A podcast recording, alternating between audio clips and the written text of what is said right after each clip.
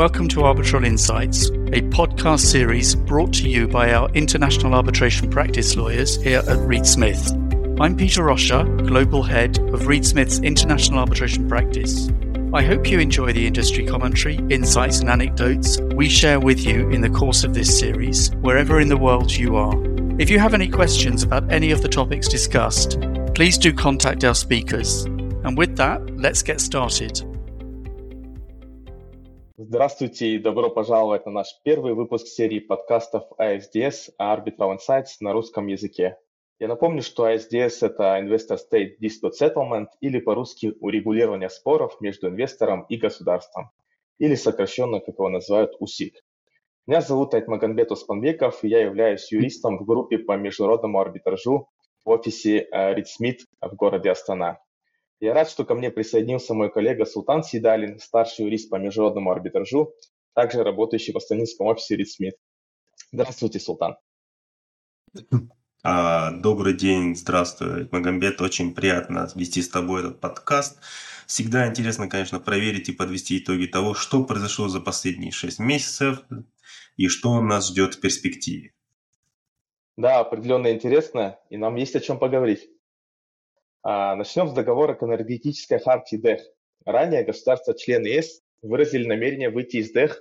Европейская комиссия в своем прошлогоднем решении настаивала на скоординированном выходе ЕС, Евратома и всех государств-членов из договора к энергетической хартии. Намерение выйти из ДЭХ связано с беспокойностью общества о том, что ДЭХ представляет защиту инвестициям, осуществленным в сектора э, горючих э, полезных ископаемых. В результате чего Дех, находится, Дех сейчас находится в кризисе, а его будущее не определено. А, что-то изменилось с тех пор, Султан? Да, вы правы, Айтмагомбет. 11 стран уже уведомили о своем выходе или намерении сделать это. И 7 июля Комиссия Европейского Союза предложила скоординированный выход европейских стран, его государств-членов и Евроатома из договора об энергетической хартии. Э, более того, в сентябре правительство Великобритании объявило, что пересмотрит членство Великобритании в договоре и рассмотрит возможность выхода из него, если соглашение по измененным условиям не будет достигнуто к ноябрю 2023 года.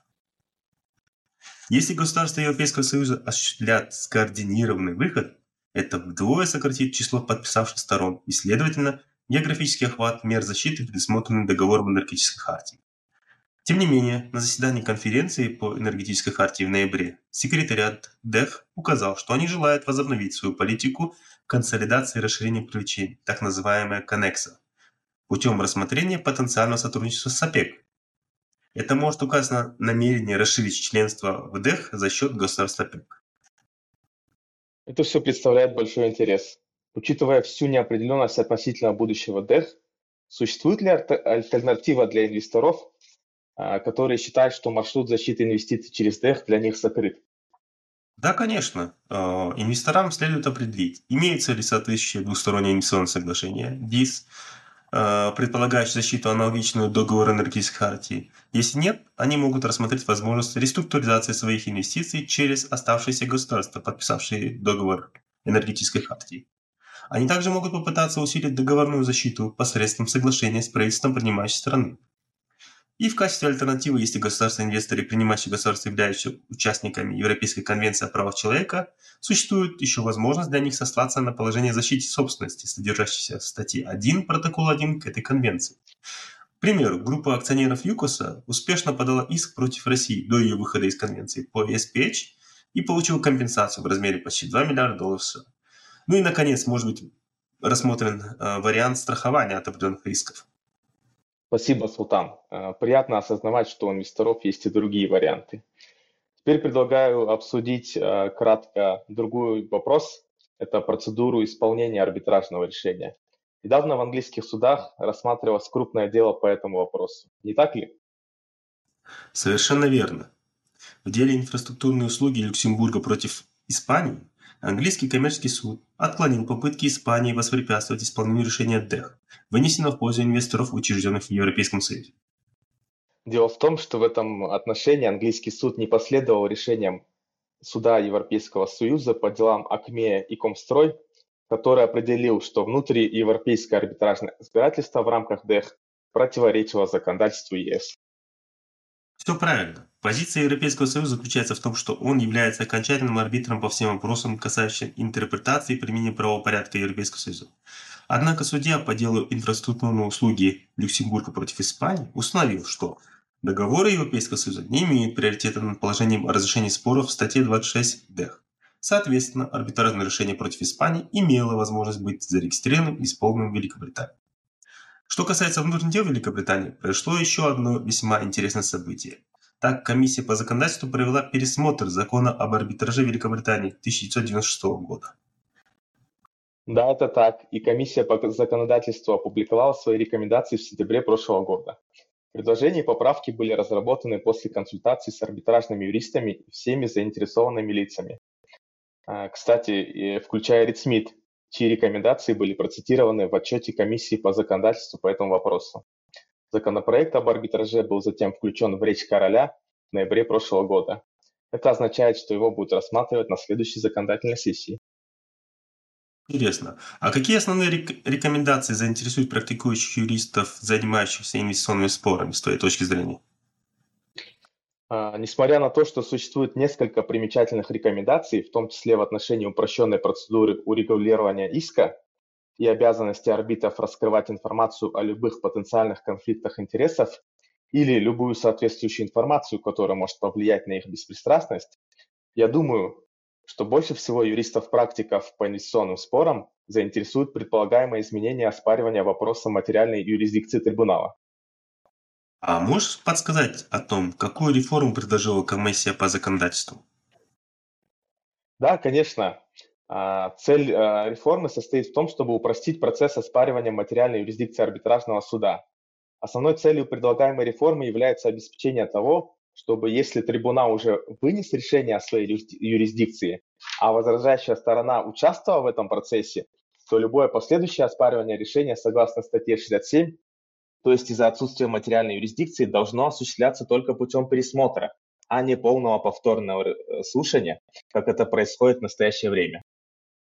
Цель состоит в том, чтобы снизить риск несправедливого, несправедливого или расточительного повторного слушания, который потенциально может возникнуть в результате полного повторного слушания. Возможность предоставить новые аргументы или доказательства или пересмотреть старые доказательства будет ограничена только исключительными ситуациями. Да, в этом есть смысл. А как было воспринято это предложение? Спасибо за хороший вопрос.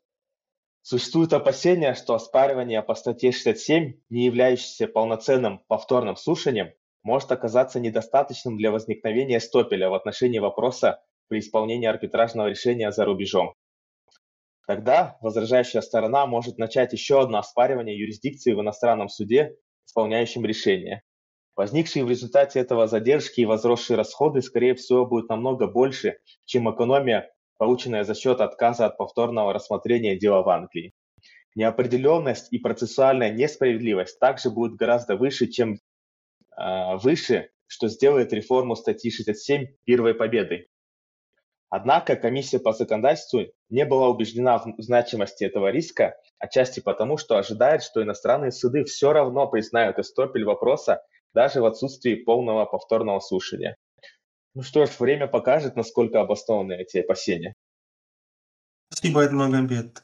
Давай вернемся к Индо-Тихоокеанскому региону. В июле прошлого года Великобритания подписала всеобъемлющее и прогрессивное соглашение о Транс-Тихоокеанском партнерстве, или SPTPP, и у нее есть 12 месяцев на ратификацию соглашения, вступление в силу которого ожидается во второй половине 2024 года. Торговый блок входят Австралия, Новая Зеландия, Япония, Сингапур, Малайзия, Бруней, Вьетнам, Канада, Мексика, Чили и Перу. У меня возник вопрос, включает ли CTPTP положение об урегулировании споров между государствами и инвесторами? Да, включает.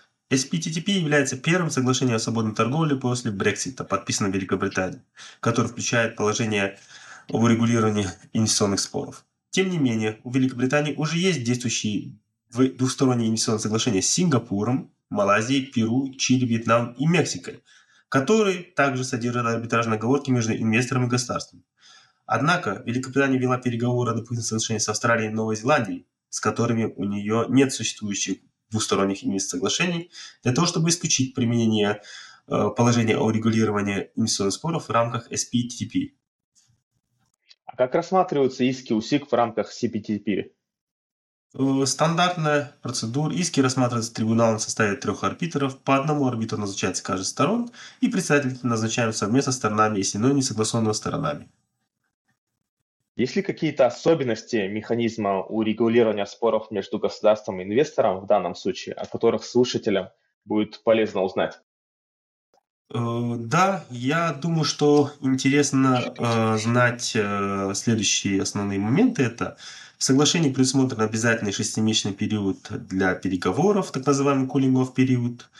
Э, инвесторы могут подавать иски в рамках SPTP без предварительного обращения национальной судебной инстанции, хотя есть оговорка о развилке э, в соглашении, которая не позволяет инвесторам обращаться в арбитраж против Чили, Мексики, Перу или Вьетнама по искам, которые уже были поданы в национальные суды или административный трибунал этих государств. Также уведомление об арбитраже направлено на любой из сторон, подписавших договор, должны сопровождаться письменным отказом от права на возбуждение или продолжение рассмотрения тех же исков в любом суде, административном трибунале или другом органе по регулированию споров. И одна особенность, которую следует обратить внимание, это срок исковой давности. Он ограничен 3,5 года. Как насчет материальной защиты, предлагаемой данным договором? Э, ну, здесь для некоторых секторов, к примеру, здравоохранения, предусмотрены исключения из стандарта национального режима. Соглашение представляет государствам право отказать в применении главы договора об инвестициях, сказающих государственных мер по контролю за табаком и табачной продукцией, и недискриминационный регуляторный акт, направленный на достижение законного общественного благосостояния, не рассматривается как косвенная экспроприация. Султан, а какие правила применяются к арбитражу в рамках CPTPP?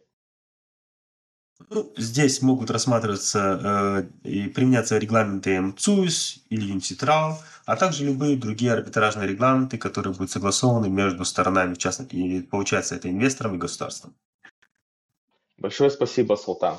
А теперь давайте перейдем от Индо-Тихоокеанского региона к Америке и поговорим больше о раскрытии информации в США. Верховный суд США недавно пришел к выводу о, о том, что помощь в раскрытой информации в США в соответствии со статьей 1782 Кодекса США не распространяется на иностранный частный коммерческий арбитраж или специальный арбитраж между инвестором и государством. Верховный суд постановил, что на статью 1782 можно ссылаться только в том случае, если иностранный трибунал является правительством или межправительственным судебным органом. Э, да, и это оставило вопрос о том, можно ли использовать статью 1782 для поддержки арбитражных разбирательств в рамках МЦУИС. Совершенно верно. Однако следует уточнить, что Верховный суд не дал конкретного теста или критерия, которому должны следовать нижестоящие суды в таких случаях. Да, я бы хотел отметить в данном случае э, решение по делу Webuild SPA, рассмотренное в Южном округе Нью-Йорка – в рамках которого был отклонен запрос истца о предоставлении доказательств для использования перед трибуналом ЦУИС. Судья данного э, суда пришел к заключению, что содействие по сбору доказательств в рамках статьи 1782 недоступно истцам в арбитраже МЦУИС по договору об инвестициях между Панамой и Италией. Совершенно верно. И это решение теперь обжаловано во втором апелляционном округе. Подготовка аргументации завершена в августе прошлого года, включая докладную записку, предоставленную Соединенными Штатами, которая утверждает, что арбитражный суд между инвестором и государством, созванный в соответствии с конвенцией МЦУИС, не является иностранным или международным трибуналом в соответствии со, статьей 1782. Да, будет интересно посмотреть, как второй апелляционный округ решит подойти к этому вопросу. И я думаю, что мы обязательно вернемся к данным э, событиям в нашем следующем выпуске. Давайте теперь поговорим о реформе э, урегулирования споров между инвестором и государством. Рабочая группа номер три Юниситрал рассматривает широкомасштабные реформы а, системы УСИК. В октябре прошлого года рабочая группа рассмотрела проекты положения о процедурных реформах и так называемых сквозных вопросах. Это так, Эдмагомед. И секретариат сейчас представил проект положений, которые могут быть включены в существующие или будущие международные инвестиционные соглашения, или в качестве дополнения к арбитражному регламенту Юниситрал. Они рассматривают многие вопросы, которые были спорными. Э, текущие предложения сгруппированы в три раздела. В первом разделе рассматриваются условия ограничения подачи требований инвесторами в рамках инвестиционных споров. Так, например, инвесторы обязаны инициировать разбирательство в судах, принимающих государств в отношении оспариваемых мер, прежде чем они смогут прибегнуть к инвестор-арбитражу. Также существует требование к инвестору отказаться от прав инициировать или продолжать любое другое производство по разрешению споров, касающиеся оспариваемых мер. Предполагается предусмотреть срок исковой давности, продолжительность которого еще не определена. Предусматриваются подробные положения, касающиеся обстоятельств, при которых государство может отказать инвестору в преимуществах в том числе когда инвестиции были сделаны в нарушении законов и правил государства или национальных и международных принципов добросовестности, или сделаны путем коррупции, мошенничества или обмана. Более того, предусмотрено четко выраженное право договаривающих сторон урегулировать споры в общественных интересах и принимать меры для того, чтобы инвестиции осуществлялись с учетом защиты общественного здоровья, окружающей среды, а также поощрения защиты культурного разнообразия. Ну и, наконец, э, в этот раздел включено право государства определять встречные иски, что является очень важным моментом. В дополнение ко всему, второй раздел посвящен проведению разбирательств, в том числе и в отношении буферикации, обеспечительных мер досрочного прекращения дела, обеспечения расходов и финансирования арбитражей третьими сторонами, так называемый third-party funding. Третий раздел содержит положения, регулирующие оценку трибуналом ущерба и компенсации. Они требуют, чтобы трибунал учитывал вину истца его неспособность смягчить, смягчить убытки или ущерб. В нем также рассматривается вопрос об оценке ущерба в случаях осуществления инвестиций на ранней стадии, то есть без истории ведения бизнеса, чтобы снять опасения по поводу иногда спекулятивного характера таких исков. Обсуждение будет продолжено на следующей встрече, которая состоится а, уже совсем скоро, 22-26 января а, текущего года в Вене. Спасибо, Атмагомед. Я думаю, будем ждать остальных событий, которые будут в этом году в ближайшей перспективе. Я думаю, что на этом мы завершим выпуск Arbitral Insight. Я надеюсь, что это был интересный и полезный обзор недавних и ожидаемых событий в инвестиционном арбитраже. Большое спасибо, что слушаете наш подкаст. Мы надеемся, что вам также будет интересен следующий выпуск нашей серии подкастов Arbitral Insights и особенно следующий подкаст, посвященный системе урегулирования споров между инвесторами и государством. На нашем сайте readsmith.com вы можете узнать больше об опыте работы ReadSmith в Лондоне, Париже, США, Астане и других странах по вопросам э, инвестиционных споров. Arbitral Insights is a Reed Smith production. Our producer is Ali McCardle. For more information about Reed Smith's global international arbitration practice, email arbitralinsights at reedsmith.com. To learn about the Reed Smith Arbitration Pricing Calculator, a first of its kind mobile app that forecasts the costs of arbitration around the world, search Arbitration Pricing Calculator on reedsmith.com or download for free through the Apple and Google Play app stores. You can find our podcast on Spotify, Apple, Google Play, Stitcher, reedsmith.com, and our social media accounts at Reedsmith LLP on LinkedIn, Facebook, and Twitter. This podcast is provided for educational purposes. It does not constitute legal advice and is not intended to establish an attorney client relationship, nor is it intended to suggest or establish standards of care applicable to particular lawyers in any given situation. Prior results do not guarantee a similar outcome. Any views, opinions, or comments made by any external guest speaker are not to be attributed to Reed Smith LLP or its individual lawyers. All rights reserved.